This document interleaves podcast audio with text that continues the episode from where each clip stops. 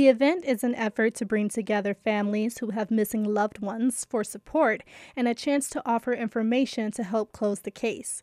Crystal Williams' brother went missing 11 years ago, and she's been attending Missing in Michigan for the last three years. She says the family hour before the event has been especially helpful. Being able to go to the roundtable meetings in the morning, which is mainly family and friends of the missing loved ones, and we're able to go and share our stories and talk to others that understand what we're going through.